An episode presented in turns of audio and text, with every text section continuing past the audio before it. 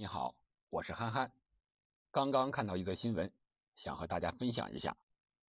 什么新闻呢？就是英国品牌评估机构品牌金融发布了2021年最具品牌价值的50家足球俱乐部一份榜单。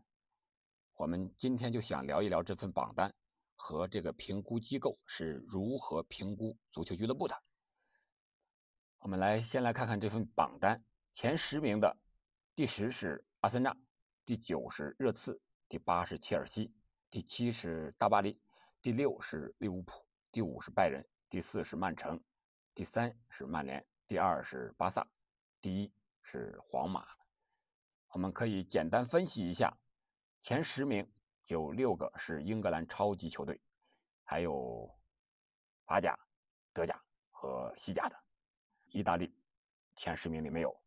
前五十名里都有哪些国家呢？我们来看一下，一共是九个国家的联赛凑成了这个五十份保单。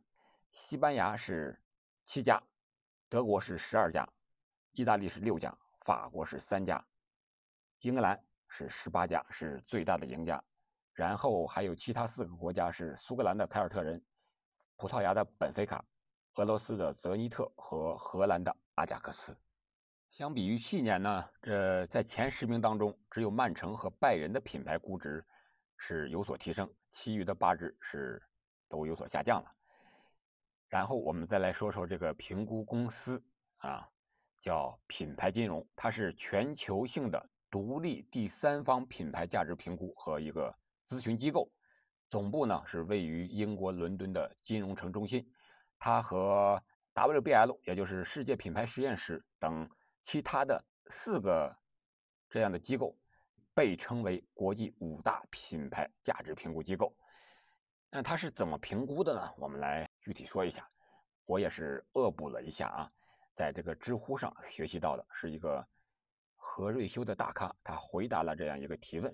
我们来看一看，呃，评估俱乐部的价值的核心是在于两个部分，是硬件和软件，也就是有形资产。和无形资产，那无形资产呢？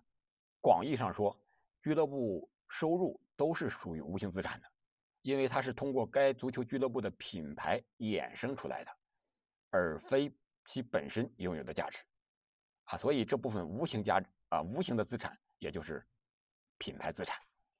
品牌资产都有啥呢？就是转播权的收入分成啊，球衣赞助商，胸前的背后的广告。啊，臂章啊，其他的一些权益，还有其他的形式的，在比赛中呈现出的商业合作的收入等等。还有一块就是俱乐部对球场具有拥有权的一个冠名权可以出售，比如说阿森纳的酋长球场、曼城的伊蒂哈德球场、纽卡斯尔的体育直销球场，还有最著名的德甲多特蒙德的以前叫威斯特法伦球场，现在冠名叫伊杜纳信号公园球场。啊，这都是对球场冠名的一个收入，也是属于啊无形资产里边的。那么对于有形资产呢，主要是包括它的一些办公楼呀、设备设施啊、仪器啊、球场、训练基地，以及俱乐部相关的产业，比如说一些餐厅、酒吧、球迷商店，还有俱乐部授权开发的一些实体店等等等等。那么这些年呢，我们不能否认的是，皇马、巴萨。啊，曼联、拜仁，嗯，这些俱乐部在品牌经营上所取得的成就是非常成功的，具有成效的。好，像我们中国好多球迷一说皇马、巴萨、拜仁啊，就能找到很多身边的球迷啊，这也是它的一个品牌效应吧。这份榜单中，为什么英超球队这么多呢？有十八家之多，前十名就有六个。啊，除了这家公司。是英国的以外，更重的原因还是英超本身存在的这个价值啊！我就觉得英超现在比较好看，是世界第一联赛，有这么几个原因吧。一个是英语的广泛的影响力，因为世界上说英语的国家还是比较多的；再一个就是英超联赛良好的商业运作模式，它运作的非常好。当然了，也包括英超本身的啊一个水平、层次、能力。啊，也是非常高的啊，节奏快，啊，球星多，战术打法主帅等等等等，啊，还有版权的分销远远高于其他联赛的价格，啊，就包括多特蒙德在德甲和欧冠的转播收入都赶不上英超最后一名的啊转播分成，啊，这就是为什么前段时间网上还在传皇马还想加盟英超的一个原因，就是钱。说白了，在欧洲或者说南美洲乃至北美洲一些职业足球俱乐部，他们就是。足球的本质对他们来说啊，就是生意。他们是通过参与高水平的联赛和杯赛，提升自己的品牌价值，然后购买球员并支付工资和经营开支，同时呢，又培育年轻球员以供球队使用和出售，利用品牌价值拓展商业合作的渠道，最后再提升价值，达成盈利与发展这样一个目的。而对于我们中国来说呢，中国的俱乐部。还称不上真正的职业足球俱乐部，因为它的发展还非常的不完善。这里边还有一个重要的资产就是球员，啊，球员虽说是用来呈现比赛的，但是在足球经济中，它也是最重要的商品。我们现在转会非常热，是吧？一个球员就是几千万欧元，甚至上亿欧元。比如说现在的姆巴佩，现在的格拉利什，还有凯恩等等。都是标价上亿欧元，球员的价值是由市场决定的啊！球员在转会市场上都有相应的根据整体经济水平的一个估值。